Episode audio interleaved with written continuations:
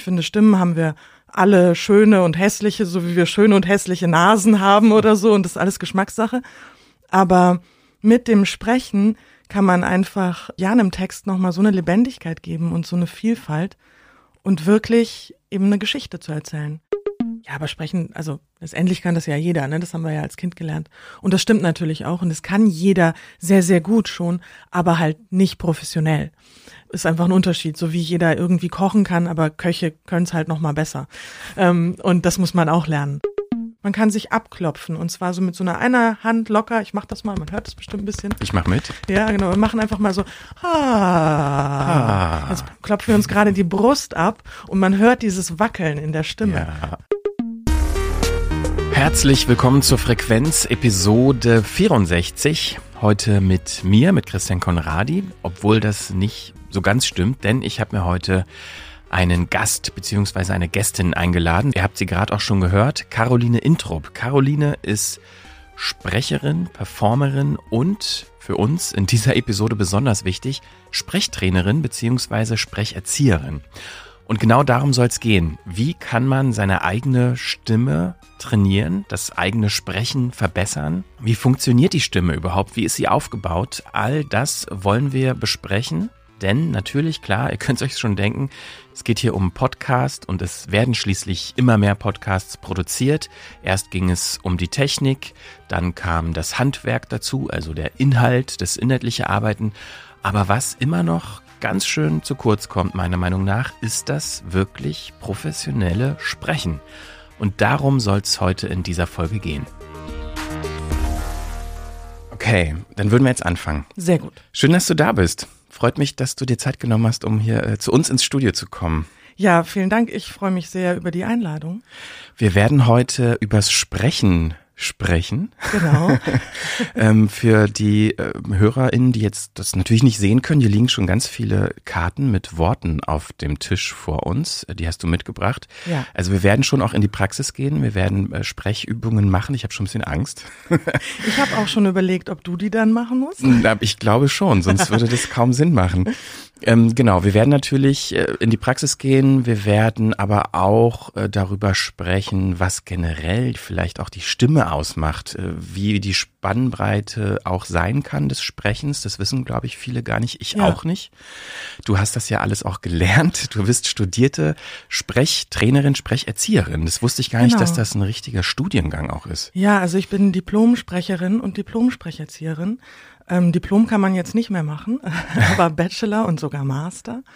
Ähm, genau, und ich habe Sprechkunst und Sprecherziehung studiert. Außerdem vier Jahre Schauspieltraining, ja. habe ich auf deiner Webseite gesehen. Das heißt, ähm, du hast viel Erfahrung, die du mit uns teilen kannst. Das finde ich äh, sehr gut. Aber was mich am Anfang wirklich interessieren würde, wie bist du eigentlich dazu gekommen, dich für die Stimme, für das Sprechen zu interessieren und das auch studieren zu wollen? Ja, ähm, also als Jugendliche wusste ich gar nicht erstmal, was ich machen will. Ich wollte sehr viele Sachen, alle irgendwie künstlerisch, aber ich wusste nicht, was davon und war nie so eine Spezialistin. Und lustigerweise habe ich schon im letzten Schuljahr irgendwie gedacht, ich glaube, ich will was mit Sprechen machen, wo alle anderen so gesagt haben, hä, und was soll das bitte sein? Und dann bin ich so ein bisschen aber wieder davon abgekommen und habe erst mal am Theater hospitiert und auch Regieassistenzen gemacht und war sehr fasziniert von der Theaterwelt und habe dann tatsächlich überlegt, ach, vielleicht will ich ja Schauspielerin werden. Und ich habe dann aber gemerkt, ich glaube, ich will das gar nicht so viel, wie andere das wollen. Und mich hat es auch gestresst, dieser Gedanke. Und habe dann nochmal geguckt, was will ich? Und dann dachte ich, ach, du wolltest doch immer sprechen. Das war doch eigentlich das. Genau. Und dann ähm, habe ich mich erkundigt, tatsächlich so über diese Seite vom Arbeitsamt und habe zwei Studiengänge gefunden, die sich damit beschäftigen nachdem mir eine Frau beim Arbeitsamt gesagt hat, nee, vom Sprechen, das, davon kann man nicht leben. Und ich dann dachte, okay, aber wenn man es studieren kann, scheint es jetzt nicht so völlig unmöglich zu sein. Genau. Und dann habe ich sowohl in Halle als auch in Stuttgart, das sind die zwei grundständigen Studiengänge in Deutschland oder im deutschsprachigen Raum, habe ich Aufnahmeprüfung gemacht und wollte unbedingt nach Stuttgart, weil da der Studiengang an der Hochschule für Musik und Darstellende Kunst ist. Und ich dachte, ah, das ist das Beste. Ich will auf jeden Fall mit anderen Künstlern studieren. Okay, also was ich mich gefragt habe, also jeder spricht ja So, wir wachsen auf, wir lernen sprechen und es ist irgendwie was ganz Normales und ich habe das nie, wirklich nie in meiner Jugend und auch nicht im frühen Erwachsenen-Dasein reflektiert, sondern es ist halt einfach da, man spricht halt einfach. Mhm. Und erst als ich, ähm, ja, während des Studiums habe ich angefangen, so beim Campusradio zu arbeiten und dann irgendwann gab es mal so ein Workshop-Angebot, auch Sprecherziehung. Da habe ich das erste Mal überhaupt ähm, ja reflektiert, das eigene Sprechen und ja. gemerkt, ja natürlich, ich, jeder spricht und das ist ganz normal, aber das gibt noch, man kann Sprechen auch ganz anders wahrnehmen, als es einfach nur natürlich zu tun. Du musst das ja schon früher für dich erkannt haben, sonst würdest du ja nicht äh, den Wunsch gehabt haben, das Sprechen nochmal anders zu lernen oder ganz spezifisch auch in diesen Studiengang reinzuwollen. Das, das frage ich mich, was war so der, der Knackpunkt? Wo ja. hast du für dich erkannt, okay, das ist nicht nur was Natürliches, was ich einfach mache, sondern da ist noch mehr dahinter? Ähm, ich glaube, also ich habe tatsächlich ganz lapidar in der Schule schon immer furchtbar gerne vorgelesen und war immer die Erste, die die Hand hoch hatte. Und das hat mir einfach super Spaß gemacht. Ich mochte auch tatsächlich die Aufmerksamkeit, die man darüber bekommt. Und ich mochte das, meine eigene Stimme zu hören und einem Text irgendwie einen Sinn zu geben und zwar einen zusätzlichen zu dem, was der Autor da noch geschrieben hat. Also so den Sinn zu erfassen und ähm, weiterzugeben und gleichzeitig noch was von mir selber damit dazuzugeben.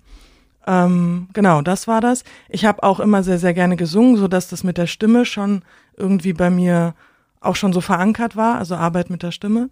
Aber tatsächlich hat mich immer schon, und das ist ein bisschen bis heute so, mehr das Sprechen wirklich fasziniert, als jetzt die Stimme an sich. Ich finde, Stimmen haben wir alle schöne und hässliche, so wie wir schöne und hässliche Nasen haben oder so, und das ist alles Geschmackssache. Aber mit dem Sprechen kann man einfach ähm, ja einem Text nochmal so eine Lebendigkeit geben und so eine Vielfalt und wirklich eben eine Geschichte zu erzählen. Und ja, und ich habe, glaube ich, auch als Kind einfach schon sehr viel, sehr gerne erzählt. das kommt vielleicht noch dazu. Ja, du hast gerade schon gesagt, äh, jeder hat eine Stimme und die Wahrnehmung der Stimme, die ist natürlich auch eine Geschmacksfrage. Man hat Präferenzen, die, manche findet man gut, manche nicht. Was ist denn die menschliche Stimme? Wie funktioniert die? Vielleicht können wir das mal so grundlegend mhm. überhaupt erklären. Ja, sehr gerne. Ähm, da passen eigentlich die Karten auch schon ein bisschen dazu, weil ich habe hier so einmal rote Karten liegen, auf denen so Themen sind, die im Sprechtraining ähm, zum Einsatz kommen oder an denen man arbeitet. Und ähm, eine davon ist eben Stimme und eine ist Atem und eine ist Körper. Und das sind jetzt noch mehr, die können wir jetzt kurz vergessen. Die seht ihr ja auch nicht. ähm, aber Atem, Stimme und Körper sind, denke ich, erstmal die wichtigen Sachen, um zu verstehen, wie Stimme funktioniert. Und als allererstes, der Atem ist natürlich das Trägermaterial quasi der Stimme. Den brauchen wir. Und da muss man verstehen, dass eben beim Einatmen wir unser Zwerchfell senken und somit, und das ist super wichtig für alles später, ähm, sich der Bauch etwas weitet. Also wir müssen einen lockeren Bauch haben zum Einatmen, damit sich das Zwerchfell schön absenken kann, weil darunter sind die ganzen Organe und die kann man nicht einfach einquetschen. Und damit wir Luft äh, in den Brustkorb bekommen, brauchen wir eigentlich erstmal, ja. ich setze mich gleich mal anders hin. Genau, brauchen wir gleich eigentlich ähm, eben Platz im Bauch und gar nicht so sehr im Brustkorb. Das ist das erste Spannende, wenn es um den Atem geht. Gut, und dann haben wir den Bauch locker gelassen und haben eingeatmet. Das heißt, wir haben Luft. Das geht super schnell. Einfach zack, ist die Luft da. Und dann brauchen wir nicht mehr diesen typischen Schnappatmer, sondern die Luft ist schon da. Und dann strömt sie wieder aus. Und das ist eben dann der Ausatmen und ja der Moment, wo die Stimme entsteht. Und da ist es so, dass man sich das so vorstellen kann, die, Strim äh, die Luft, andersrum, äh, strömt von unten gegen oder durch die ähm, Stimmbänder. Und die Stimmbänder sind, ähm, hm, das ist gar nicht so einfach zu erklären. Normalerweise, ich mache hier schon so Zeichen, ihr seht das auch wieder nicht. also die Zeigefinger aneinander schlagen genau. gerade. Ähm, und zwar strömt halt die Luft von unten dadurch und diese Stimmbänder fangen an zu wackeln, so wie eigentlich so eine Fahne im Wind.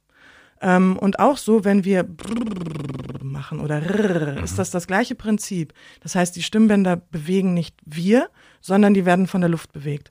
Und diese Schwingung ist dann der Ton. Und der klingt erstmal noch ganz, ganz komisch und wird dann geformt durch den ganzen Mundraum und die ganzen Resonanzräume drumherum. Und deshalb kann man auch über Resonanzräume quasi den Ton auch verändern. Und zum Beispiel die ganzen Vokale A, E, I, O, U, ähm, die machen wir nur dadurch, dass wir die Resonanz verändern. Genau, und das ist eigentlich das, wie Stimme funktioniert. Das ganze System im Kehlkopf, also auch die Stimmbänder, das ist ganz, ganz winzig klein. Und wir können, wir haben so Knorpel da dran, die können das ähm, länger ziehen und kürzer und einstellen und öffnen und schließen und so weiter. Und ähm, das ist halt ein System, was relativ anfällig ist für Störungen von außen. Das heißt, wenn wir sehr angespannt sind oder auch extrem unterspannt, dann hat das Auswirkungen auf die Stimme. Und dann klingt die Stimme nicht so gut, wie sie klingen könnte in diesem Menschen quasi. Genau. Ja, also ich, ich finde das eh total faszinierend. Ähm, ich meine, an sich, wie du es gerade gesagt hast, das klingt so ähm, verhältnismäßig einfach aufgebaut. Aber diese Einfachheit, die ist gar nicht so einfach. Also ich meine, es ist ultra komplex und die Variablen, die da irgendwie eine Rolle spielen, merkt man ja auch selber, wie, äh, wie groß die Bandbreite der eigenen Stimme sein kann. Jetzt nicht nur Tonhöhe, sondern ähm, ja Kraft. Also da fehlen mir vielleicht auch die Worte, die kannst du vielleicht ja. besser sagen. Ähm, ja, die Spannbreite einer Stimme, wie kann man die beschreiben? Wie groß ist die? Das ist, glaube ich, auch vielen Menschen gar nicht bewusst. Nee, das stimmt. Ähm, also Tonhöhe ist tatsächlich natürlich ein relevanter Faktor. Also wir haben eine sehr, sehr gro große äh, Spannbreite auch. Also das ist äh, schon erstaunlich. Ähm, dann haben wir natürlich Lautstärke als ein äh, als einen Parameter, ganz klar. Äh, wobei ich gerne bei Lautstärke eher von Reichweite spreche, ah. denn es ist äh, psychologisch viel sinnvoller, sich zu denken, aha, ich will nicht laut sprechen, sondern ich will den und den Punkt erreichen, denn unser Körper ähm, ist wahnsinnig gut da drin, uns eigentlich richtig darauf einzustellen und kann das viel besser, als wenn wir das so von außen einfach versuchen. Genau. Und laut zu sprechen bedeutet oft, dass wir dann mit zu viel Druck auch anfangen zu sprechen und gar nicht den gewünschten Effekt haben.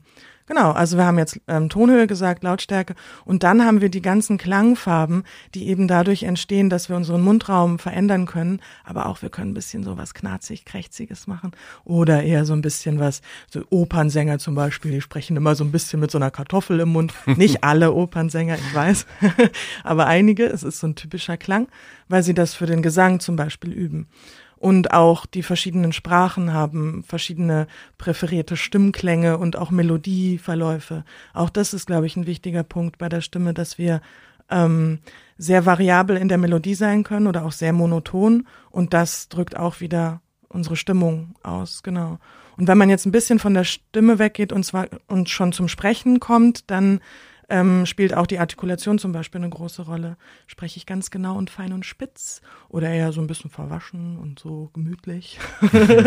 und Dialekt und äh, spielt denn vielleicht auch eine Rolle? Dialekte, genau, Soziolekte, das ist so von verschiedenen sozialen Schichten die Art und Weise zu sprechen. Ähm, das steckt da alles ähm, mit drin. Genau. Und Klangfarbe ist eigentlich das größte Spektrum. Unter Klangfarbe verstehen wir eben alles von krächzig bis hauchig, piepsig. Da kann man sich unendlich viele Begriffe ausdenken. Und die bewirken alle irgendwas. Und das ist nicht so eins zu eins. Also wir können jetzt nicht einfach sagen, ah, eine krächzende Stimme, die klingt dann, also die wirkt dann so und so, sondern das kommt dann wieder ganz stark auf den Kontext und auch auf den Hörer an. Genau. Hat sich dein Sprechen und deine Stimme eigentlich verändert mit dem Studium, mit der Ausbildung? Ja, ich glaube schon. Also tatsächlich hatte ich auch Stimmprobleme am Anfang. Ich musste auch, es war Bedingung zum Studium zur Logopädin in Stimmtherapie. Ähm, und ich bin eben eher so ein vom Typ her, und da gibt es unterschiedliche Typen, aber das ist jetzt nichts Untypisches, Typ, Typ, Typ, ähm, dass ich so sehr nach vorne raus und bla bla bla bla bla bla bla. Und ich habe ganz klar gelernt, mich auch ein bisschen zurückzulehnen und auch in der Stimme auszuruhen. Und das hat auch zum Beispiel den Effekt, dass ich meine Stimme nicht überbelaste und nicht wenn ich laut werde, so stark in die Höhe gehe, weil das ist oft ein Problem. Das ist erstens anstrengend für Hörer und Hörerinnen und zweitens nicht gut für die Stimme. Und solche Dinge habe ich da ganz viel gelernt. Und es hat ganz viel mit dem Körper auch zu tun.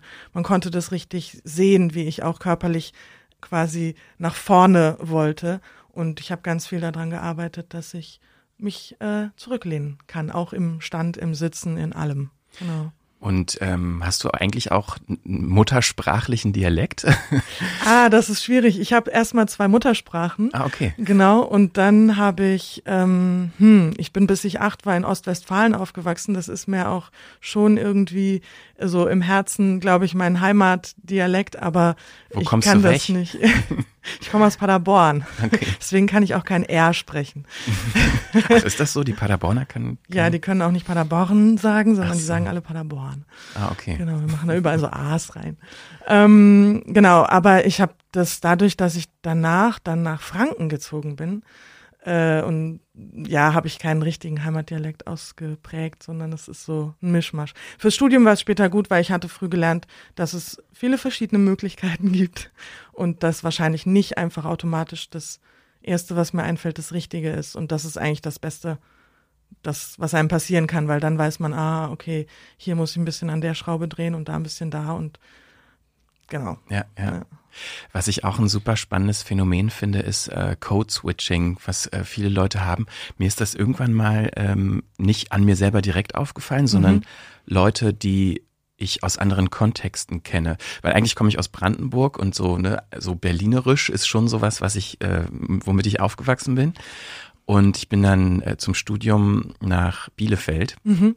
und habe da irgendwie, obwohl eigentlich fang's schon, war es schon früher, als ich fürs, für den Zivildienst im Ausland war, ähm, waren nur wenige Deutsche da und da ähm, habe ich auch irgendwie Hochdeutsch gesprochen. Ich weiß nicht warum, war mir irgendwie einfacher so. Und dann äh, im Studium in Bielefeld habe ich dann auch irgendwie Hochdeutsch gesprochen und ich habe da sieben Jahre verbracht und als ich dann wieder hier nach Berlin kam und mit meinen alten Freunden, immer wenn ich bei meinen alten Freunden war, ohne das bewusst zu machen, bin ich halt natürlich irgendwie wieder so in dieses berlinerische, brandenburgische zurück.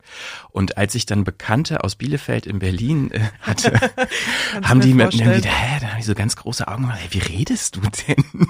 Aber immer nur, wenn auch Leute von früher vor Ort waren. Und das finde ich auch interessant, dass das Sprechen manchmal ganz unterbewusst, dass Dinge getriggert werden aus, ja, sei es jetzt soziale Kontakte oder Orte, wo sich dann auf einmal wieder das Sprechen verändert. Ja. Und ähm, ja, das fällt mir auch bei Kindern und Jugendlichen auf, dass die je nachdem, in, wel in, sozialen, in welchem sozialen Kontext sie sind, natürlich redet man in der Schule gegenüber dem Lehrer ganz anders als mit seinen Freunden und gegenüber den Eltern und so.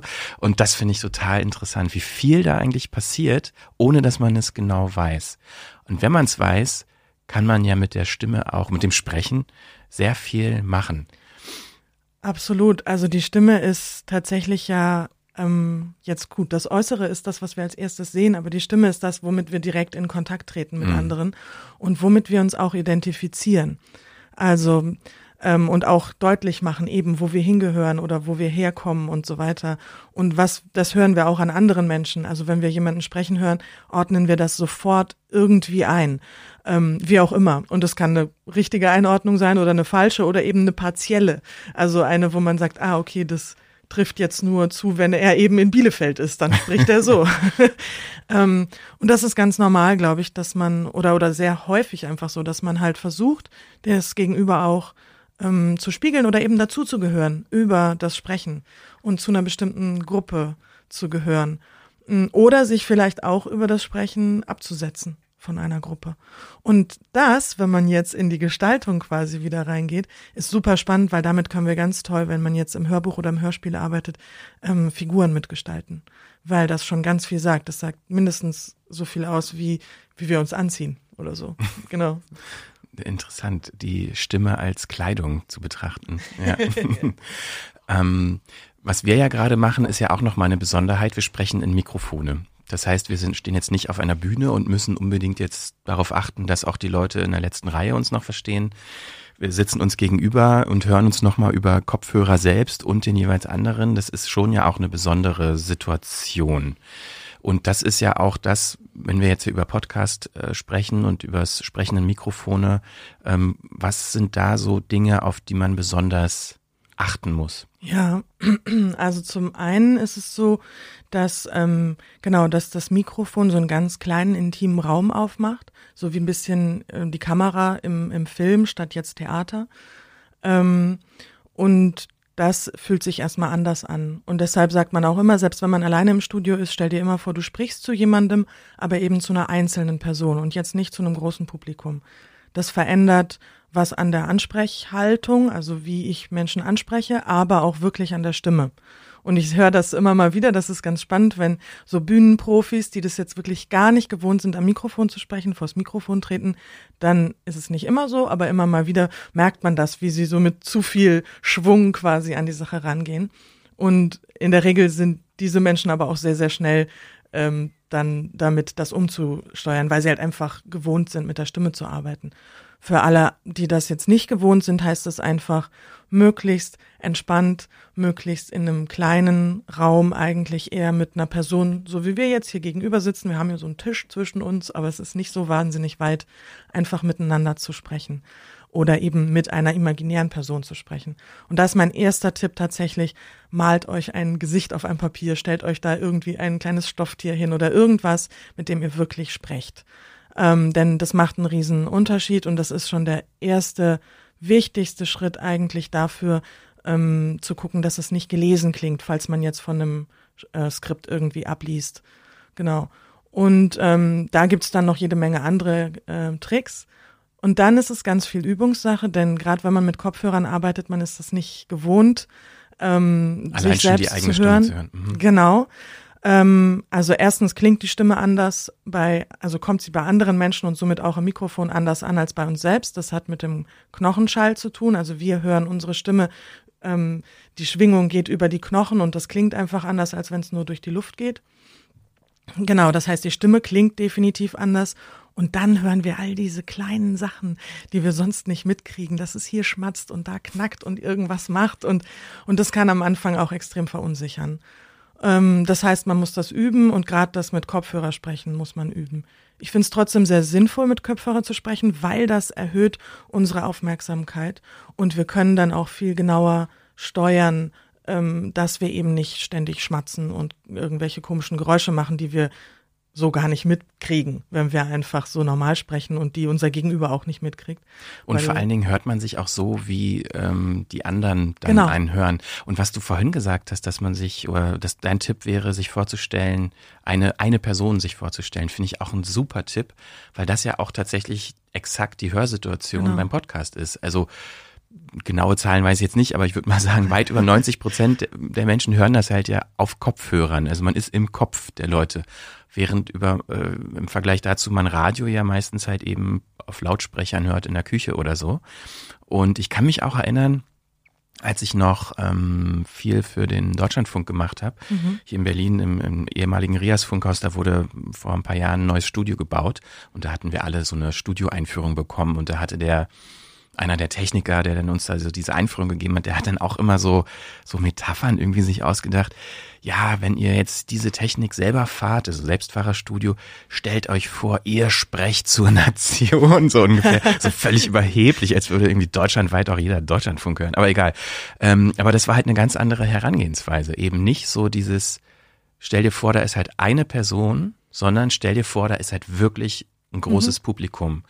Und ähm, ja, man ist dann auch die Stimme des Senders, so dieser Marke letztendlich. Das ist eine ganz andere Psychologie auch in der, in der Machart im Vergleich zu Podcast. Und ich glaube, das ist schon was, was sich grundsätzlich ganz stark unterscheidet, was dann auch wichtig ist in der Denke darüber, wie man spricht. Oder für wen man spricht, ja, an wen man spricht. Definitiv.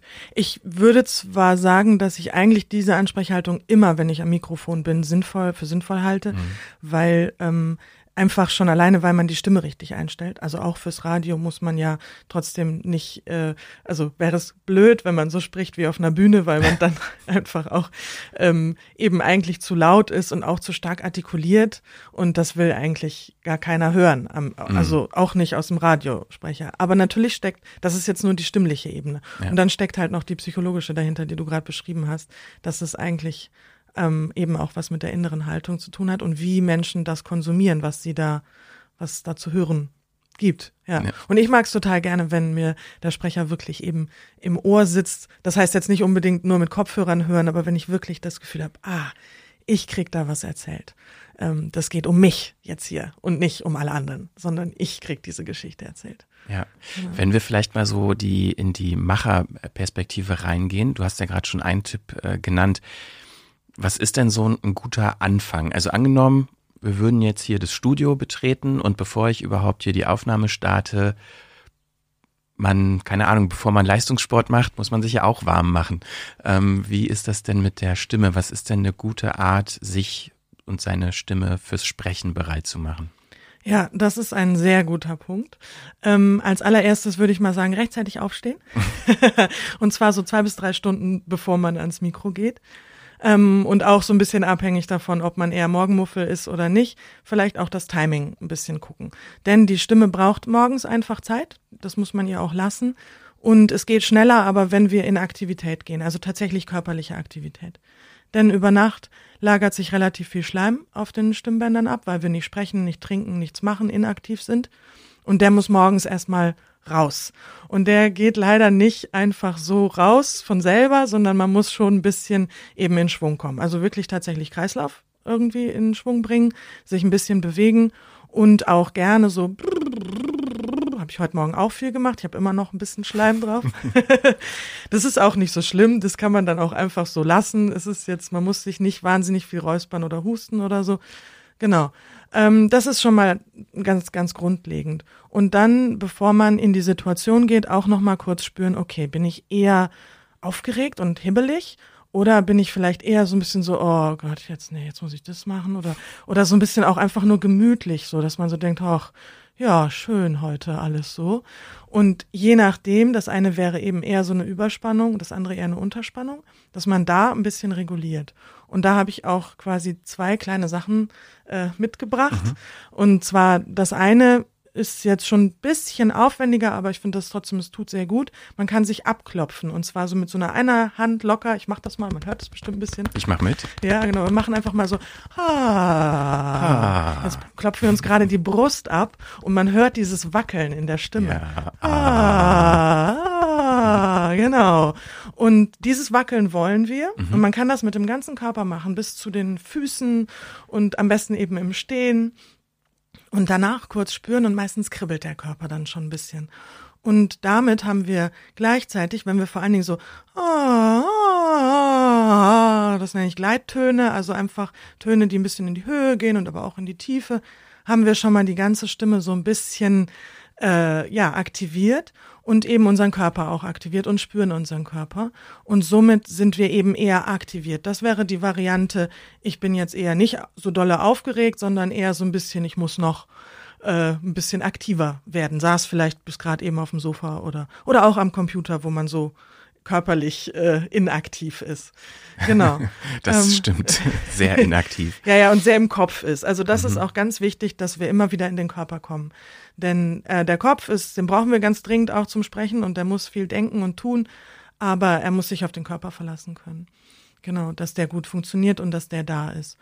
Und die Alternative, wenn man jetzt eher aufgeregt ist, vielleicht auch so ein bisschen, manchmal, es muss gar nicht Aufregung sein im Sinne von, uh, da passiert jetzt was, äh, wovor ich vielleicht Angst habe oder so, sondern auch einfach nur ein bisschen fahrig, ein bisschen so, ah, oh, es muss jetzt alles schnell gehen oder so, eher so eine Stimmung dann ist es gut, wenn man eher runterkommt und sich ein bisschen sammelt. Und dafür würde ich jetzt hier in diesem Rahmen tatsächlich empfehlen, einfach sich kurz hinstellen, Füße spüren auf dem Boden. Wir können das im Sitzen kurz machen. Mhm. Füße spüren, wie sie im Kontakt zum Boden sind. Dann gucken, dass wenn man jetzt steht, dass die Knie locker sind, dass die nicht so durchgedrückt sind. Und ähm, die Hände auf den unteren Bauch legen und einmal Augen schließen und einfach schauen, wie der Atem einfließt. Und einfach nur spüren, wie der Atem rein und raus geht. Und in der Regel spürt man dann auch die Bewegung des Bauches. Und ähm, wenn man gar nichts spürt am unteren Bauch, dann geht man ein bisschen höher Richtung Zwerchfell, vielleicht auch sogar nochmal Richtung Brustkorb und dann aber unbedingt wieder nach unten wandern, weil wir wollen eigentlich, dass der Atem oder die Atembewegung da unten ankommt. Genau, aber vielleicht muss man sich in der Brustatmung da oben abholen, so quasi. Vielleicht ist man noch nicht da unten. Genau, und man kann auch die Hände mal hinten auf die Flanken, auf diese weichen Seiten vom Rücken unten legen. Da kann man das auch manchmal spüren, den Atem. Und ja, und so kann man sich ein bisschen runterholen und gleichzeitig den Atem ein bisschen beruhigen und ist dann einfach schon mal gut vorbereitet dafür, dass der Atem gut funktioniert. So. Und das sind jetzt, das eine hat jetzt tatsächlich ja gar nichts mit Stimme und Sprechen zu tun, sondern nur mit dem Atem erstmal. Aber es sind zwei Sachen, die man einfach vorab machen kann. Und wenn man die häufiger mal gemacht hat, dauert das auch alles nicht mehr so lange. Und man kann sich auch irgendwann vielleicht einfach zack an dieses Gefühl erinnern. Also tatsächlich sich auch Körpergefühle zu merken und zu merken, ah, so, wenn sich mein Körper so anfühlt, dann funktioniert das mit dem Sprechen auch gut. Ja, und dann gibt es jede Menge andere kleine Sachen, die man eher so für den Mund mhm. machen kann. Sollen wir da noch was äh, ja, vielleicht auf jeden Fall gleich. Ja. Ich merke nämlich gerade, ich könnte was trinken. Ja. Und das ist ja auch immer so die Frage, was trinkt man am besten? Ich habe jetzt hier Sprudelwasser, das hast ja. du explizit nicht angerührt. Nein. sondern stilles Wasser. Äh, und Tee hast du auch hier, ja. aber ähm, genau, vielleicht kannst du dazu mal was sagen. Was, was eignet sich, wie wichtig ist es auch, äh, ja, was zu trinken? Und ist ja auch eine Art von Vorbereitung. Viele wollen was trinken vor einem langen Gespräch zum Beispiel, was man aufzeichnet oder einer langen Sprechsession. Ja. Was ist da das Gute, das äh, Ratsame? Ähm, stilles Wasser ist definitiv immer gut, sowieso für den Körper und davon sollte man auf jeden Fall auch über den ganzen Tag verteilt genug getrunken haben, denn das eine ist, die Stimme, also wirklich den Mund jetzt zu befeuchten. Das andere ist, dass wir einfach einen guten Feuchtigkeitshaushalt insgesamt haben. Denn die Schleimhäute müssen immer schön feucht sein. Das ist ihre Aufgabe. Und damit schützen sie uns, also oder unsere Stimme eben und uns auch. Also auch unser Immunsystem funktioniert dann besser. Und das ist einmal super wichtig. Und ähm, stilles Wasser deshalb, weil wenn ich so viel Kohlensäure im Bauch habe, dann wäre jetzt eine gewisse Gefahr, dass mir sich hier so ein kleiner Rülpser entwischt oder dass ich vor allen Dingen so plötzlich so einen Druck merke. Ähm, das ist halt einfach unangenehm. Den so. man auch unterdrücken will vielleicht. Genau, und dann, und dann ist man damit beschäftigt. Mhm. So. Ähm, und das ist nicht, nicht praktisch. Ähm, genau, außerdem habe ich ja auch gelernt im Studio, dass Sprudelwasser auch immer zu hören ist, wenn es in einem offenen Glas ist. Das heißt, das wollen wir auch nicht. Ähm, da braucht man aber dann sehr gute Mikrofone. Ja, genau. Also wenn man halt Sprachaufnahmen ja, macht, dann ja. darf man da kein Sprudelwasser daneben stellen. Das ist nochmal so ein zweiter Punkt. Ähm, aber eigentlich der, das, das, und es reizt auch ein bisschen mehr einfach. Also das stille Wasser ist, geht einfach besser runter. Und dann kann man aber auch gerne Tees trinken. Da muss man nur ein bisschen aufpassen, ähm, nicht so gerne Pfefferminze oder Kamille oder so, vor allen Dingen nicht direkt davor, weil das trocknet eher aus. Aha. Und wenn man eh schon ein bisschen trockene Schleimhäute hat, auch Salbei zum Beispiel trocknet extrem aus, ähm, dann bringt das gar nichts. Und dann kriegt man eher noch einen trockneren Mund. Super gut ist frischer Ingwer. Auch so ähm, jetzt nicht zum Trinken, sondern einfach so kleine Äpfelchen, Äpfelstückchen oder so. Die Äpfel halten auch gut die Feuchtigkeit, also dass die Schleimhäute die Feuchtigkeit gut halten, so rum. Genau. Und das ist äh, super praktisch. Kaffee ist nicht so hilfreich, aber manchen macht das auch nichts. Ähm, Kaffee trocknet auch aus. Und ähm, die Milch verschleimt zusätzlich. Auch so Schokolade verschleimt zum Beispiel. Und dann haben wir unter Umständen so ein so ein Pappmund irgendwie. Und das wollen wir auch nicht. Ich habe gerade noch Kaffee getrunken. Ja, aber du Mit klingst Milch. wunderbar ganz ohne. das ist eben auch das, jeder muss es ein bisschen für sich rausfinden, denn so wie die Schleimhäute beschaffen sind, das ist bei jedem ein bisschen anders. Und diese Sachen, die ich gesagt habe, die gelten grundsätzlich für alle, aber wenn jemand gar kein Problem mit trockenen Schleimhäuten hat, dann verträgt er vielleicht ja auch den Kaffee gut oder den Kamillentee. Also so. Nur wenn man da jetzt eh schon merkt, äh, ist alles trocken, dann sollte man das nicht damit noch äh, verstärken quasi. Okay, also früh aufstehen, ähm, bewegen im besten Fall, die den Körper lockern, auch mal klopfen, Wasser trinken, stilles Wasser. So, das haben wir jetzt alles gemacht. Was ist der nächste Schritt? Du hast gerade schon gesagt, ähm, Mund, Mund- und Rachenübung oder wie war der, äh, der Punkt, genau. den du genau. noch hattest? Ich muss noch ganz kurz zum Frühaufstehen was sagen, was nämlich auch ganz wichtig ist, ist genug geschlafen haben. Denn ähm, die, wenn man zu wenig schläft, und auch das ist wieder eine Typsache, aber wenn man zu wenig schläft, klingt meistens die Stimme auch nicht so gut am Morgen. Und besonders natürlich, wenn man am Abend äh, ordentlich feiern war mit Alkohol und Zigaretten und so. Kann ähm, aber auch ein Stilmittel sein. Kann ein Stilmittel sein. Es ist schwierig, wenn man eine Produktion macht, wo man dann später noch mal was aufnimmt und dann muss man das irgendwie wieder zusammenschneiden und es klingt leider alles anders. Das eine klingt so ganz schön tief und äh, so, aber und das andere dann halt leider nicht, weil das kann man dann nicht mehr so herstellen. Genau. Ähm, Übungen. Ja, ich würde anfangen tatsächlich, wenn man jetzt so das gemacht hat eben, was du gerade alles aufgezählt hast. dann würde ich mal anfangen mit so einem Njum, Njum, Njum. Und zwar ist es einfach so ein Kauen. Njum, njum, njum. Man kaut, als hätte man was im Mund. Njum, und es darf auch äh, mhm. gut schmecken. Okay.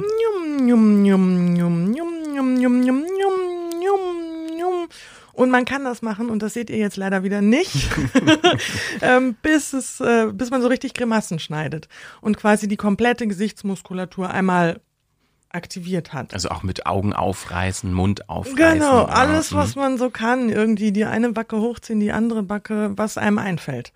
Ähm, und das ist quasi ein sehr niedrigschwelliges, einfaches Training, wo man jetzt ja nicht viel für wissen muss.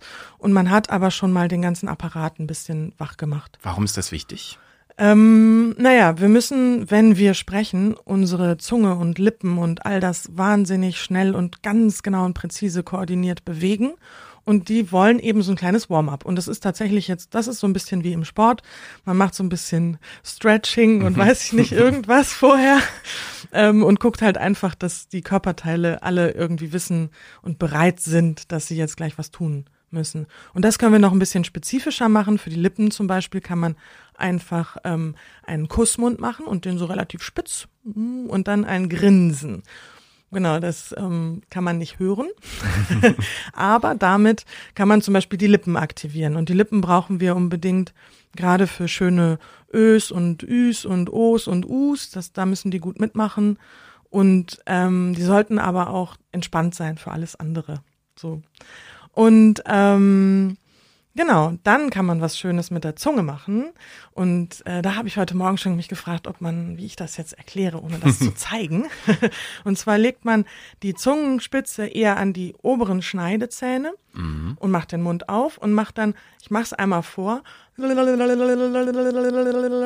Und das heißt, man schlägt immer mit der Zunge oben so gegen die Zähne und macht sie aus dem Mund raus und wieder rein und hin und her. So ein bisschen wie so ein Kinder. Äh, Ding fühlt sich das an. Genau. So ein bisschen, als würde man auch so, also ein L halt machen, ne? So Genau. L, ähm, aber dann die Zunge noch weiter raus. Aber richtig raus mit der Zunge. Genau. Und damit ähm, kann man einfach die Zunge lockern. Es gibt auch noch andere Übungen, aber das erschien mir jetzt tatsächlich die einfachste, um sie hier zu erklären. Ähm, genau, und auch die, wo man am wenigsten beachten muss, dass man jetzt irgendwas falsch macht. Und ich mache damit gerne die Harfe oder man kann auch Balalaika damit spielen. Okay. genau. Bei der Harfe nehme ich tatsächlich die Handbewegung mit dazu, als würde ich Harfe spielen und mache dann und keine Sorge, wenn bei euch die Zunge am Anfang jetzt nicht so ganz schnell ist, das ist normal. Also manche schaffen das von Anfang an ganz, ganz schnell und manche haben eher so, äh, wie geht das jetzt nochmal? Das ist normal. Da muss man halt einfach ein bisschen machen. Und damit haben wir dann schon die Zunge ein bisschen gelockert. Und das Schöne ist, wenn wir all diese Dinge machen, gerade bei der Zunge, wir arbeiten jetzt nicht nur für eine saubere Artikulation, sondern auch der Stimme hilft das. Denn wir brauchen eigentlich eher Platz im Mund. Und die Zunge kann, die reicht ja sehr weit in den Rachen hinein. Und ähm, die kann sich da auch ein bisschen so breit machen. Dann klingt das auch alles so ein bisschen so kehlig oder was auch immer. Also gibt's verschiedene Varianten. So Kermit ist so das Beispiel dafür. Und das wollen wir ja im Normalfall nicht, außer wir wollen jetzt so eine Trickstimme machen. Ähm, Genau, und damit wir eher aus dem Hals rauskommen, quasi eher da viel Platz haben, ist es gut, wenn die Zunge locker ist und sich nicht da hinten bequem macht. Es gibt auch Dialekte, die leider ähm, in manchen Lauten die Angewohnheit haben, eher in den Hals zu rutschen. Und da muss man einfach ein bisschen mitarbeiten dann. Aber das sind dann schon Dinge, da braucht man dann wahrscheinlich schon einen Trainer oder eine Trainerin, um das genauer zu, zu analysieren und auch zu gucken, was man da machen kann. Genau, das war die Zunge. Und dann würde ich allen Menschen noch empfehlen, und nicht nur denen, die sprechen, den Kiefer ein bisschen ihm Beachtung zu schenken. Denn wenn der Kiefer fest ist, ist alles andere auch meistens fest. Und der Kiefer hängt sehr stark mit der Nackenmuskulatur zusammen. Und das ist einfach gut, wenn wir da wieder lockerer werden, denn ich hatte vorhin schon erwähnt, dass dieser Apparat, der Kehlkopf da und das da drin ist alles sehr klein. Und man kann sich vorstellen, wenn außenrum sehr große, verspannte Muskeln sind im Vergleich zu diesem kleinen Apparat, dass die da ziemlich dran rumzergeln und das da auch dann darauf übertragen. Und da drin sollte aber alles möglichst entspannt und locker sein, damit das gut funktionieren kann und man das da alles gut richtig einstellen kann. Genau, und für den Kiefer empfehle ich immer als erstes, und jetzt haben wir da ein bisschen die Kopfhörer, aber wir versuchen das trotzdem. Okay, Zeigefinger. ähm, genau, die Zeigefinger mal so vor die äh, Ohrläppchen quasi auf die Backen zu legen. Mhm. Und ähm, wenn man jetzt zubeißt, dann spürt man, dass da was rauskommt. Einfach mal mitmachen. Man merkt, dass da was rauskommt und das ist der Kiefermuskel. Ah ja, ich spüre es. Du hast gefunden. Ich, ich habe ich hab zum Glück Kiefermuskeln. Haben wir alle, sind sehr stark. genau. Mm, und jetzt hören wir auch gleich damit auf, sie zusammenzubeißen, denn das ist tatsächlich nur, damit wir sie finden. Und dann kann man die einfach ein bisschen massieren. Tatsächlich mit den Kopfhörern jetzt ein bisschen schwierig, aber geht ganz gut, wenn man keine auf hat. Und das ist schon mal das erste, einfach sich ein bisschen was Gutes zu tun, quasi so eine kleine eigene Massage. Und dabei immer daran denken, dass wir den Kiefer eher hängen lassen wollen, eher locker lassen wollen. Genau. Weil der soll beweglich sein. Der soll beweglich sein und der soll nicht zu viel Spannung ähm, haben. Und ja, ich glaube, jeder kennt das. Viele Menschen haben so eine Beißschiene nachts und knirschen mit den Zähnen und so weiter. Also der Kiefer man sagt auch, man muss ja die Zähne zusammenbeißen. Es kommt tatsächlich nicht von ungefähr, sondern eben, man muss so, das, das ist ein, kommt auch wieder so aus psychologischen Faktoren, dass wir halt ähm, damit das Gefühl haben, wenn wir den Kiefer anspannen, dann schaffen wir Dinge. Und sicherlich hat es irgendeine positive Funktion, aber fürs Sprechen ist es eher hinderlich. Und wir machen das eher zu viel. Und was man auch machen kann dann danach, ist, dass man einfach ganz sanft so die Hände auf die äh, Backen legt und das dann einfach mal so ein bisschen die Hände so nach unten streicht und sich quasi so damit einfach nochmal animiert, den Kiefer hängen zu lassen und dabei immer die Zahnreihen geöffnet haben. Also der Kiefer muss jetzt auch nicht auf, man muss jetzt den Mund nicht aufreißen, das wäre auch eher wieder kontraproduktiv, aber so locker hängen lassen. Und dann gibt's richtige Kieferübungen, die jetzt hier den Rahmen mhm. sprengen. Ähm, aber das ist super hilfreich für alle eigentlich. Und immer wenn ich das im Training mit Menschen mache, sind alle so, oh ja, toll. Und sie sagen dann, sie machen das dann regelmäßig. Das ist wahrscheinlich mit der Disziplin immer so unterschiedlich. Aber ja, wenn man sich dran gewöhnt, ich mache es manchmal auch, wenn ich am Rechner sitze, einfach zwischendurch. Ich meine, man kann das ja mal üben, äh, einfach mal eine Aufnahme machen, ohne diese Art von Übung und dann genau. diese Übung eine Weile machen und nochmal dieselbe Aufnahme machen und das dann mal einfach vergleichsmäßig sich auch anhören. Ja, definitiv. Da wird man sicherlich einen Unterschied hören. Genau. Also ja, auf jeden Fall.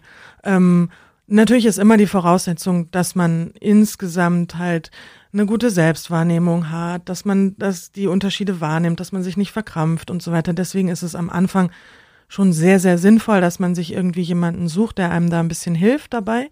Denn vieles nimmt man einfach am Anfang nicht so wahr, weil wir uns ja nie damit beschäftigen sonst.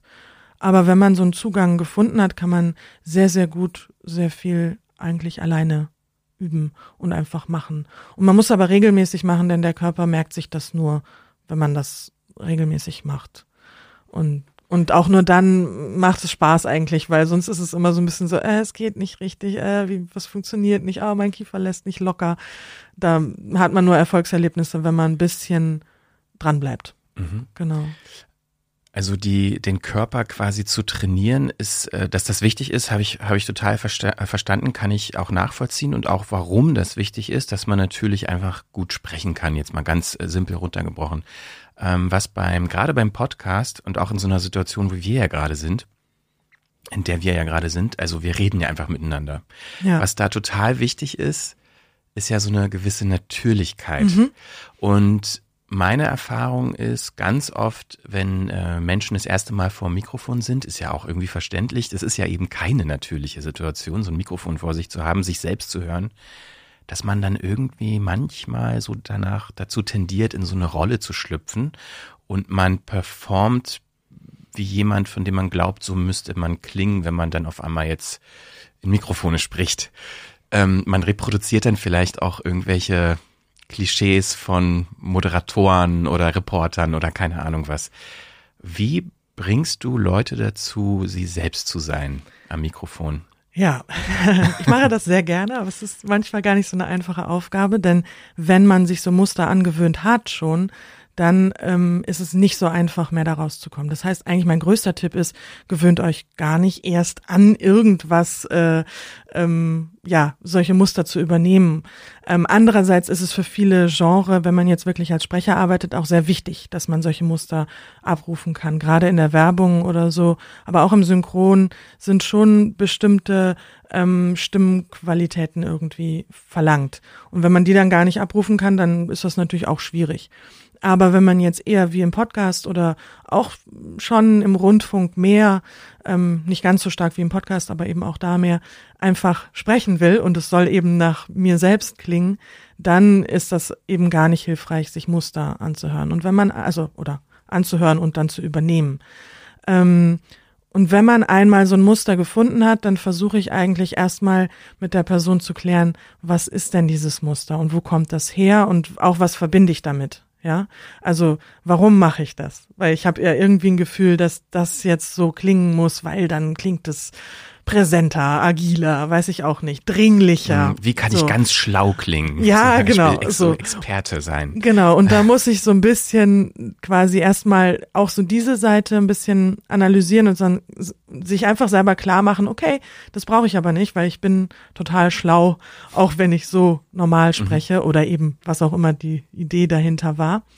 Ähm, und dann gehe ich aber sehr technisch zum Teil auch an die Sache ran, dass ich gucke, okay, welche Gestaltungsmittel werden denn da wie verwendet? Das heißt, ähm, es kann sein, dass jemand immer so auf Punkt spricht und immer runtergeht und jetzt mache ich auch viel zu viele Pausen ähm, und so weiter. Und da kann man einfach dran arbeiten, okay, lass doch mal all diese Pausen weg, red mal wieder flüssig durch. Also da versuche ich quasi dieses Muster zu analysieren, zu gucken, okay, was macht denn dieses Muster eigentlich aus und ganz bewusst dann dagegen zu steuern und, und Tipps zu geben. Und da arbeite ich zum Beispiel viel mit Gesten, dass man sagt, okay, wenn man die Pausen weghaben will, dann macht man mal eine fließende Geste. Ich mache jetzt hier mal mit meinem Hand so vor meinem Körper hin und her. Und das hilft total, dass man das auch wieder in den Körper, in die Gestik mit reinnimmt. Das ist eine, oder das ist eigentlich meine Möglichkeit, da heranzugehen. Aber es ist nicht ganz einfach. Also wenn man sich das lange angewöhnt hat, dann ist es nicht einfach, da wieder rauszukommen. Was sind denn da so typische Muster, die du erkennst oder ich so höre gibt? viel und da kommt noch eine andere Komponente tatsächlich mit rein. Also dieses ähm, so typische, ich sag jetzt mal eher so Privatradio, Moderatoren, gibt's so ein so ein Sound irgendwie, der so mit sehr viel Druck, äh, ich kann so das gar Morning nicht Show mäßig so. Ja, mhm. genau. Und da zum Beispiel kommt noch hinzu, dass die Stimme, dass da sehr viel Druck auf der Stimme ist. Und da ist es, ist viel Stimmenarbeit einfach notwendig, dass man jemandem wieder beibringt, dass er diesen Druck oder sie den Druck nicht braucht. Ja, ähm, genau. Also das ist so ein Muster. Ähm, dann gibt es so diesen, keine Ahnung, diesen behauchten Werbesound irgendwie. Ich habe jetzt irgendwie so ein, weiß nicht, keine Ahnung, vielleicht Douglas oder so im Kopf oder irgendwie sowas. Das sind so typische Muster. Auch so ein bisschen dieses Überdrehte vom Synchron, bla bla bla bla bla. Äh, Gerade bei Frauen relativ hohe Stimmen, interessanterweise im Synchron, finde ich, also im Vergleich zu anderen Medien. Ähm, ja, und ich glaube, wir kennen das alle. Ganz typisches Beispiel ist auch das Baumarktvideo. Ich glaube, oder? Das hat man doch im Ohr, wenn man so das Baumarktvideo hört, wie da jemand spricht. Ich kann das leider auch nicht nachmachen, aber. Ja, aber Genau. Ja, so irgendwie unterhaltsam, aber gleichzeitig oft ja irgendwie auch so starke Männerstimmen, genau. die dann so, ja, und komm, du schaffst ah, es. Ah, ah, ja, ja, ja, ja, genau. Und das soll, die, also jedes dieser Muster soll was transportieren natürlich. Wir haben auch ein Muster zum Beispiel in den Nachrichten. Ähm, das ist auch super wichtig eigentlich, damit wir sofort hören, ach, das sind jetzt Nachrichten. Und dieses Muster der Nachrichten hat tatsächlich auch wirklichen Sinn, insofern, dass es daher kommt, dass man sehr, sehr informativ spricht und dadurch die Melodie ganz stark reduziert. Ähm, Emotionen weil, rausnimmt. Genau, weil die Melodie eher Emotionen ähm, befördert quasi. Und außerdem, weil wenn ich eine gerade Melodie habe und dann eine reduzierte Betonungsstruktur, also wirklich nur eine Betonung pro Satz oder zwei maximal, dass ich dann viel klarer die Information verstehe, als wenn ich jedes Wort betone. Dann geht alles verloren. Dann, dann weiß ich überhaupt nicht mehr, was wichtig oder unwichtig ist. Und dieses Muster, wie Nachrichten klingen, zumindest eben Nachrichten so eher im öffentlich-rechtlichen Rundfunk und vielleicht auch im Fernsehen, da weiß ich ehrlich gesagt gar nicht so genau, ich gucke so wenig Fernsehen. Ähm, aber das ist eine Mischung aus, okay, erkennbares Muster, das sind Nachrichten und aber auch ganz klar einfach eine Funktion bei dieser Informationsvermittlung. Ja, was auch Muster wahrscheinlich sind, weiß ich gar nicht, ob das der richtige Begriff ist, sind ja so Füllworte. Mhm. Das äh natürlich als Klassiker, aber ganz viele Leute sagen, so zu sagen zum Beispiel ganz oft oder eben so Worte, die es eigentlich nicht braucht, aber die trotzdem irgendwie da sind und die man nicht so richtig wegkriegt. Aber man kann sie ja doch wegkriegen. Gibt es da auch eine Möglichkeit, diese Art von Muster zu durchbrechen und vielleicht zu ersetzen oder ja, einfach wegzulassen? Bestimmt. Ich muss ganz ehrlich sagen, da bin ich nicht so wahnsinnige Expertin mhm. drin. Ähm, aber ich merke das selber bei mir manchmal, wenn ich spreche, dass ich plötzlich denke, hä, dieses Wort hast du jetzt schon, oder auch so diese Floskel hast du jetzt schon dreimal eingebaut irgendwie. Und lustigerweise kommt man eben manchmal von selber nicht so ganz, also oder nicht ganz los davon. Ähm, in der Regel, jetzt habe ich zum Beispiel auch gerade M gemacht und das sind eigentlich Pausen, die wir auch brauchen zum Nachdenken und die auch eine gewisse Natürlichkeit vermitteln, die auch da sein müssen hin und wieder, so wenn es denn so natürlich klingen soll.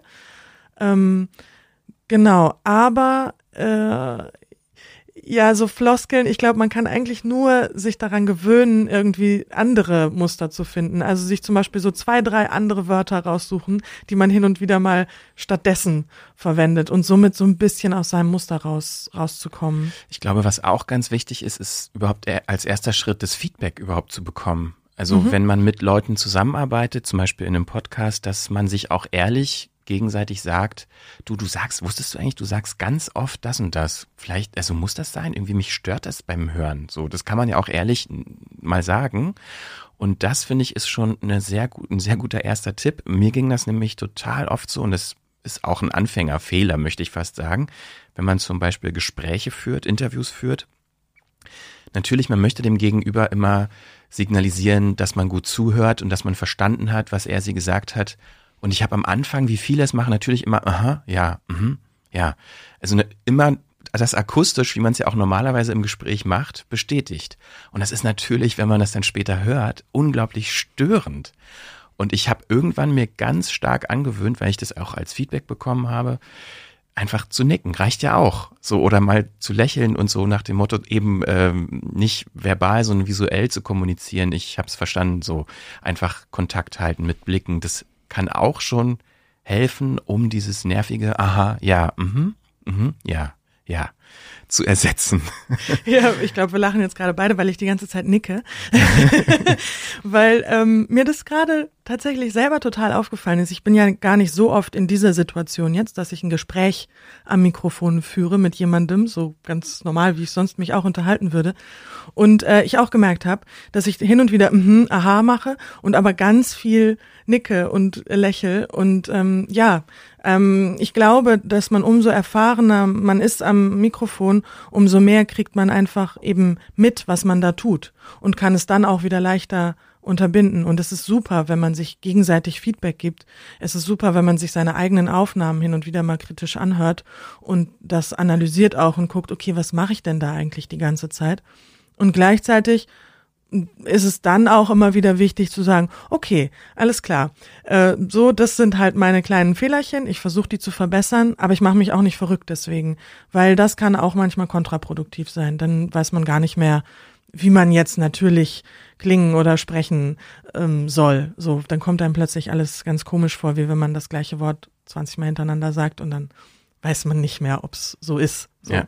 Genau. Also das sind so zwei Komponenten. Und ich in der Arbeit, ähm, wenn ich im Training ähm, mit Menschen bin, dann empfehle ich auch immer wirklich so einen Dreischritt sich zu machen, wenn man jetzt übt.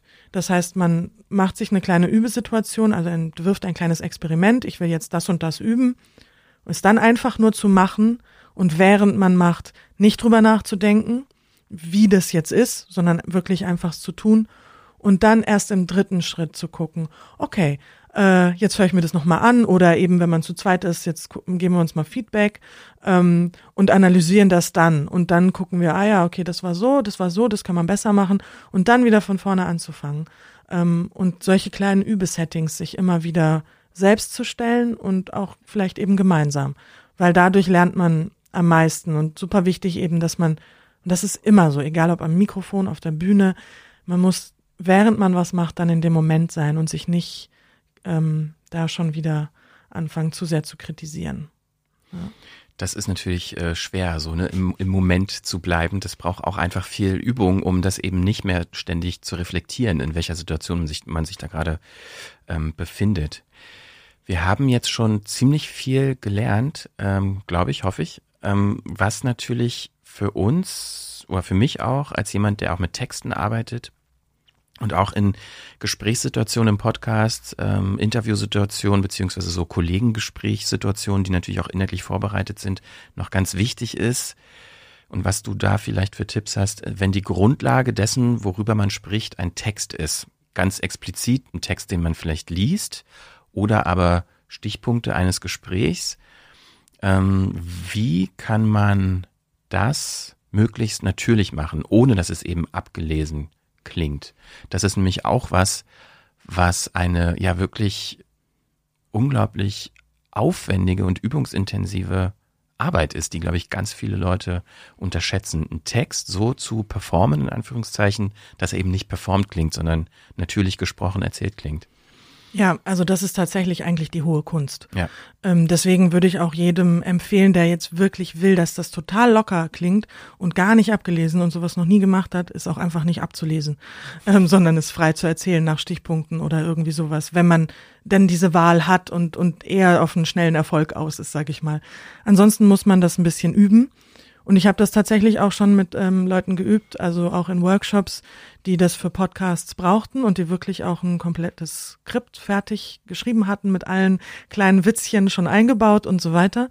Und ähm, ein Punkt, den wir da gleich festgelegt haben, ist, okay, das ist zwar ein geschriebener Text, aber er ist jetzt auch nicht heilig. Also ihr dürft natürlich auch Kleinigkeiten verändern. Und das bringt schon mal einfach im Kopf schon eine gewisse Lockerheit. Das ist, glaube ich, so eine Einstellung, an, mit der man da rangehen kann. Und dann ist es wirklich eine sehr differenzierte Arbeit, auch wieder mit Gestaltungsmitteln, also mit Pausen, Betonungen, Tempovariationen etc., ähm, zu gucken, wie klingt auch Melodie, wie klingt denn eigentlich gesprochene Sprache, die jetzt Spontansprache einfach ist, ähm, im Vergleich zum Lesen. Und wir haben das dann auch wirklich in dem einen Fall so gegeneinander gesetzt mal und dann wurde relativ schnell klar, was die Unterschiede sind. Ähm, nämlich, dass zum Beispiel in der Regel die Melodie vielfältiger ist, dass wir komische Pausen machen, wenn wir normal sprechen. Tatsächlich auch Pausen, die irgendwie, wenn man sie jetzt so ein einzeichnen würde in den Text, gefühlt überhaupt keinen Sinn machen. Ähm, dass wir uns eben sehr weit von den Satzzeichen entfernen. Es gibt so die Regel im Sprechen, Satzzeichen sind keine Sprechzeichen. Das heißt, nicht jeder Punkt ist eine Pause, nicht jedes Komma ist eine Pause. Ähm, sondern gerne da mal überbinden, gerne Pausen irgendwo mitten reinsetzen, wo sie ganz komisch sind. Ähm, der Witz ist natürlich, am Ende soll es ja nicht komisch klingen, sondern natürlich. Und dafür muss man ein bisschen üben. Und ich glaube trotzdem, der Weg über das, was komisch klingt, ist eigentlich der richtige. Das heißt, ich mache gerne Experimente mit, setz doch mal jetzt überall Pausen, wo du sonst keine oder wo keine Satzzeichen sind und wo du vielleicht keine setzen würdest und lass sie überall da weg, wo Satzzeichen sind. Eine super schwierige Übung. Äh, man macht dann doch fast immer auch bei irgendeinem Punkt dann doch eine Pause. Das ist auch in Ordnung. Ähm, und wenn man sich das dann mal anhört und sich dann die Lieblingspausen quasi raussucht, so die, wo man denkt, ach, die hätte ich jetzt nicht erwartet, dass die da sinnvoll ist, aber klingt eigentlich gar nicht so schlecht. Dann kann man anfangen, mit diesen, mit dieser Sorte Pausen quasi ein bisschen zu spielen und einfach flexibel da drin zu werden. Denn letztendlich kann man natürlich nicht in das Skript jede Pause einzeichnen und das wäre auch wieder kontraproduktiv, sondern man muss eher flexibel darin werden. Und das ist die Übung. Jetzt am Hand, anhand der Pausen, denn Pausen sind ein gutes Beispiel dafür. Genau. Und wahrscheinlich wieder so der Tipp, ne, ist einfach machen, machen, machen, machen, machen und daran halt einfach auch lernen. Ähm, ich weiß nicht, ob du This American Life kennst, den Podcast und die Radiosendung eigentlich. Ist ein sehr, sehr, einer der erfolgreichsten US-Podcasts. Also ursprünglich Radiosendung gibt's schon seit, ich weiß gar nicht, weit über zehn Jahre, vielleicht schon auch viel länger. Ich weiß es gerade gar nicht. Auf jeden Fall ist der Host oder Moderator, äh, Reporter, Chefreporter dieser Sendung, Ira Glass heißt er. Und der ist so dafür bekannt, dass der so dieses US-amerikanische Audio-Storytelling, was so Podcasts so groß gemacht hat, dass der das so mehr oder weniger erfunden hat. Und ähm, diese Sendung, die halt eben auch als Podcast ausgeliefert wird, ist halt super erfolgreich. Und was den halt ausmacht, ist, dass der erzählt Geschichten, auch mit O-Tönen, mit, mit, mit reportagigen Tönen, aber er ist schon so derjenige, der die Geschichten vorantreibt in der Erzählung und auch so die Sendung zusammenhält, so Host halt. Aber der, der erzählt. Also der, der moderiert nicht, der liest nicht, der erzählt. Mhm. Und ähm, als ich das das erste Mal gehört habe, war ich total begeistert und dachte so, wow, wie der das kann, so frei erzählen und das so toll on point und mit einer Dramaturgie und das klingt ja wie, also es klingt eben nicht gelesen, aber es klingt wie ein Text, also weil es so perfekt ist. Und irgendwann habe ich halt mal so ein Making-of-Gespräch mit dem äh, auf YouTube gesehen und da hat er erzählt, ja, jedes Wort, was du hörst, steht da und ich lese es. Mhm. Und ich dachte, boah, also das zu können, ist ja absoluter Wahnsinn. Also das ist so der, der absolute Gipfel dessen, also für mich jetzt zumindest, was ich so kenne, ähm, was es gilt, doch zu erreichen, so was so der, der, der ja eben der Gipfel ist, den man gerne haben will. Aber ähm, und gleichzeitig hat er auch dann in diesem Interview gesagt, dass die ersten Sachen, also weil er diese Sendung schon seit ja weit über zehn Jahren macht, wenn er sich Sachen von, von früher anhört, kann er sich das nicht anhören. Es klingt total schlimm. Es klingt äh, fast schon so wie so eine ähm, ja, Realsatire, weil er damals schon versucht hat, so irgendwie echt zu wirken, aber hat es halt überhaupt nicht geschafft. Und ja, und das aber on air und dass ich halt auch so über Jahre hinweg hat es gedauert, bis er seine Stimme gefunden hat. Und ähm, das finde ich zeigt, wie viel Arbeit das ist und dass es überhaupt nicht was Naturgegebenes ist, dass man das so einfach so kann. Nein, sprechen ist sehr viel Arbeit. Ja. Und tatsächlich ähm, ist es auch immer wieder lustig, weil als jemand, die ich damit arbeite, eben begegne ich dem immer wieder, dass man sagt, ja, aber sprechen, also letztendlich kann das ja jeder, ne? Das haben wir ja als Kind gelernt. Und das stimmt natürlich auch. Und das kann jeder sehr, sehr gut schon, aber halt nicht professionell. Das sind einfach, ist einfach ein Unterschied, so wie jeder irgendwie kochen kann, aber Köche können es halt noch mal besser. Ähm, und das muss man auch lernen. Und das heißt, ähm, professionelles Sprechen im Sinne von eben wie jetzt in einem Podcast oder so, da, das erfordert unglaublich viel Übung und ja, mindestens so viel Übung wie ein Instrument zu spielen oder sowas. Und es ist auch genauso kunstvoll am Ende. Gerade was, das, was du jetzt gerade beschrieben hast, ich kenne das nicht, aber ähm, jemand, der aus einem, äh, aus einem geschriebenen Text eine Erzählung schafft, das ist der Hammer, das ist der Wahnsinn. Und das ist eigentlich auch die höchste Kunst des Sprechens. Und es ist letztendlich das, was im Hörbuch passiert, wo jemand, wo eine einzelne Person einen geschriebenen Text und im Hörbuch ja sogar wirklich äh, fürs eigentlich stille Lesen geschriebenen Text äh, in was Lebendiges verwandelt. Und wenn jemand das richtig gut macht, dann ist es der Hammer. Und viele machen es auch nur so medium gut und die Sachen verkaufen sich auch trotzdem. Das ist jetzt nicht, äh, also da gibt's auch nochmal Abstufungen, aber das ist tatsächlich die hohe Kunst und es braucht sehr, sehr viel Übung. Und es braucht eine große ähm, ja, Wahrnehmung dafür, ähm, was man alles machen kann und, und was alles geht. Und das muss man dann aber alles relativ spontan abrufen. Und deshalb eben mein Tipp, wenn man wirklich möchte, dass es einfach nur gesprochen klingt, würde ich es nicht aufschreiben. Auf die Gefahr hin, dass man dann ähm, eben ein paar mehr Ims drin hat und ein bisschen sich vielleicht mal inhaltlich ein bisschen mehr verläuft. Aber ich glaube, es klingt dann trotzdem immer natürlicher, wenn man das so möchte. Und wenn man möchte, nee, ich habe den Text, dann muss man das einfach üben und dranbleiben. Und auch, genau, Ding, so wie er das auch gemacht hat, Dinge produzieren, die man dann halt ein paar Jahre später blöd findet. Ich glaube, der Weg führt nicht daran vorbei. Auch viele Aufnahmen von mir, wo ich denke, Ugh, und auch ein paar, wo ich denke, ach, das war ja damals auch schon nicht schlecht. also so, ähm, ich glaube, das ist ja, in dem Moment ist man Künstler und als Künstler ist man da halt immer in einem Prozess und man kann jetzt nicht warten, bis man 70 ist und dann gemeint, man hat jetzt alles gelernt. Ja, ich meine, wenn auch keine Entwicklung äh, zu sehen wäre über Jahre, dann wäre es ja irgendwie auch komisch. Also ja, dann, dann würde man das wahrscheinlich auch gar nicht so lange machen, weil dann würde man sich ja nicht weiterentwickeln.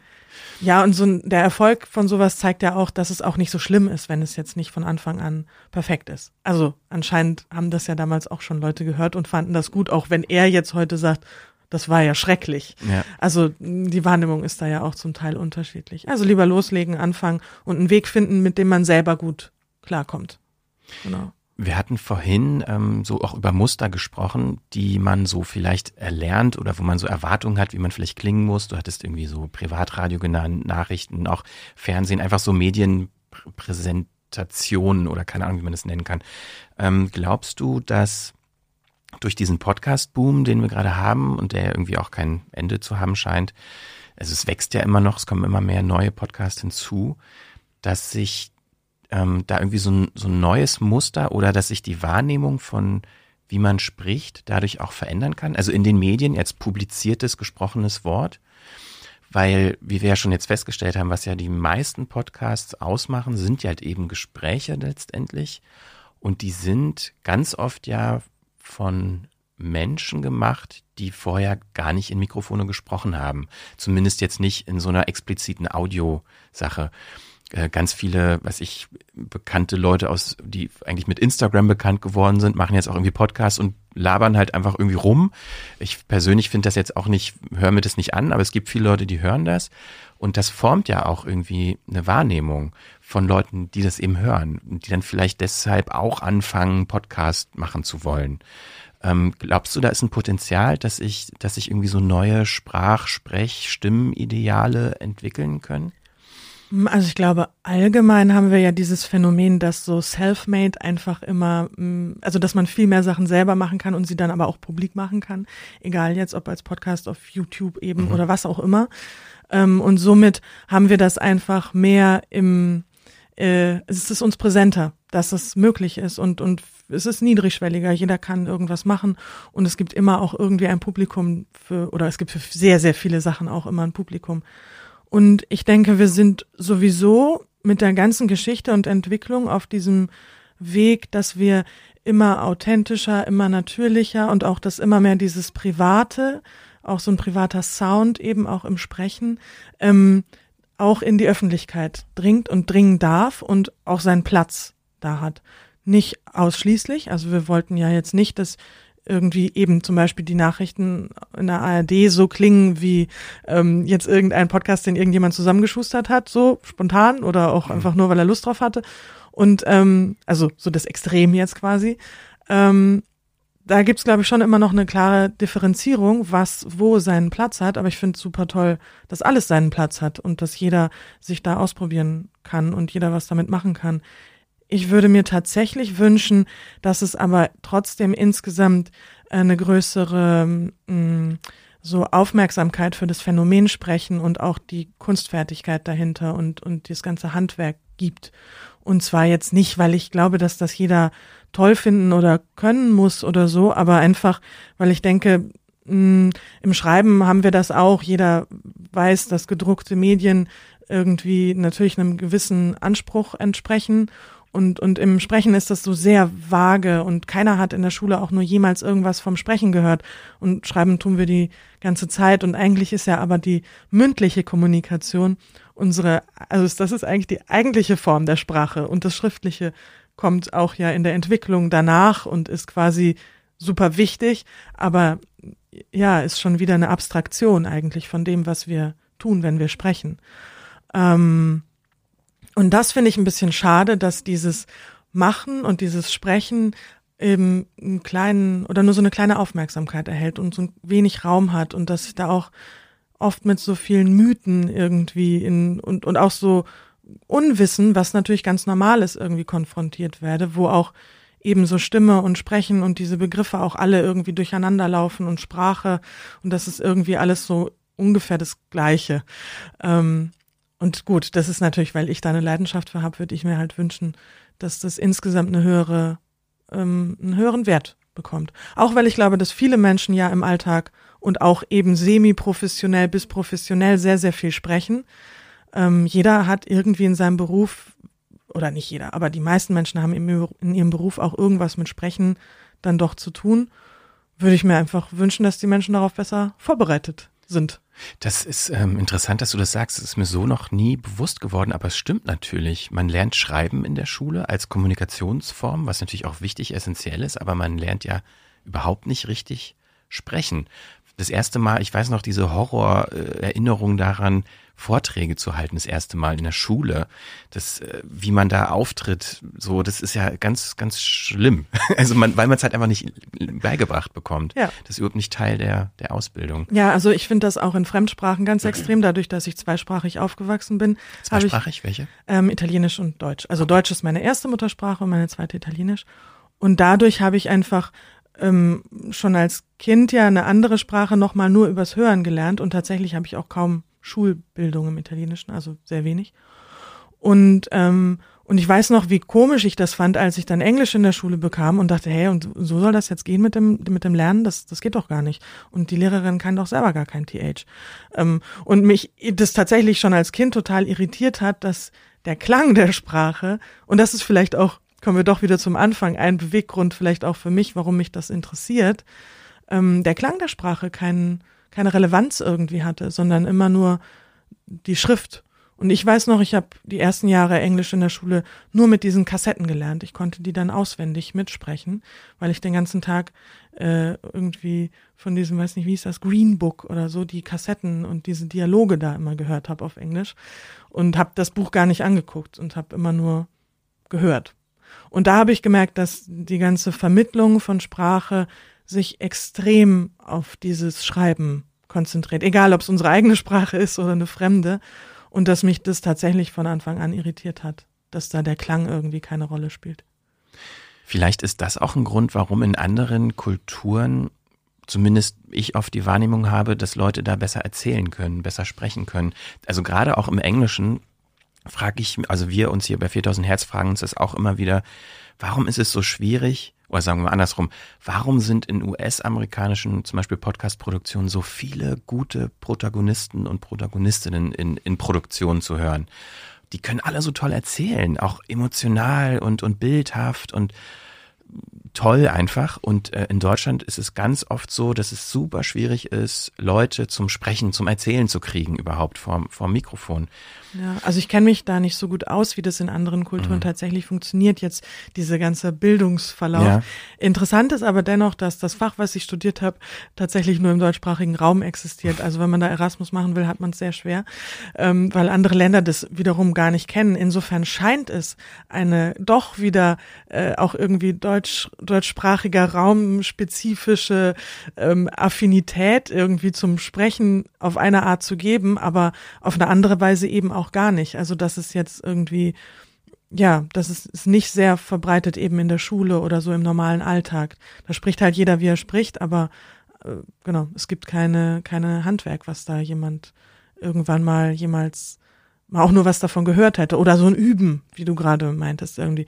Ich glaube in also in Großbritannien ist es ja auch noch so, dass die halt so eine Wahnsinnsradio und so mit dem BBC so eine krasse Hörspiel ähm, einfach haben und auch bis heute da sehr sehr viel produzieren und ich glaube, das macht vielleicht da auch noch mal einen Unterschied, dass die Menschen damit noch mehr aufgewachsen sind oder aufwachsen, weiß ich nicht.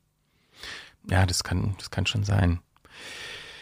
Haben wir abschließend noch eine Übung, einen Tipp, was du ähm, noch mitgebracht hast, was wir noch nicht unterbringen könnten, konnten? Nee, eigentlich haben wir so das Wichtigste gemacht. Ansonsten ja. kann man ja auch, natürlich müssen wir dazu sagen, wenn man jetzt in die Tiefe gehen will und wirklich das, äh, ja, nicht nur die Bandbreite, sondern auch spezifisch seine Stimme, sein Sprechen allein oder im Team trainieren möchte, kann man dich auch buchen. Ja, man kann. Also in der Regel bei mir vor allen Dingen Einzeltraining oder dann gibt's halt Workshops, die man, wo man sich, äh, also wo man buchen kann. Ich gebe jetzt keine Gruppenkurse oder so, aber es gibt äh, ah, viele Kollegen und Kolleginnen, da muss man sich ein bisschen auf die Suche machen und ähm, ja auch nicht nur in Berlin, sondern deutschlandweit.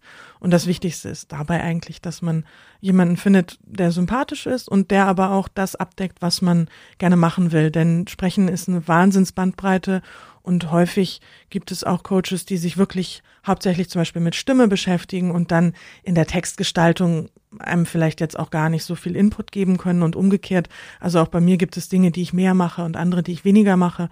Und äh, manche Dinge, die ich dann einfach weiterleite an eine Kollegin, wo ich weiß, ach, die macht das doch den ganzen Tag, die hat das viel besser drauf. Ähm, genau, also da sich jemanden zu suchen, der so gut zu einem passt. Und ja, Internet ist natürlich eine, also eine Recherchequelle, aber man kann auch mal bei so Hochschulen, also ähm, wo Theater irgendwie, also Hochschulen für Musik und darstellende Kunst oder Musik und Theater, da sind immer Menschen, die äh, Sprechen unterrichten. Und da kann man auch noch mal recherchieren, wenn man jemanden sucht. Oder man kann auch einfach mal auf deine Webseite gucken und schauen, was da dein Angebot ist. Und wenn es passt, kann man dich kontaktieren und die, ähm, den Link dahin findet ihr natürlich in den Show Notes äh, zu dieser Episode. Caroline, vielen Dank, dass du da warst. Ich habe wirklich viel gelernt. Es war mir eine Freude.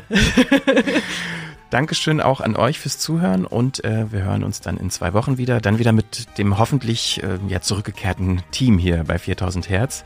Bis dahin, ähm, ja, macht's gut und bis zum nächsten Mal. Ciao. Eine Produktion von 4000 Hertz.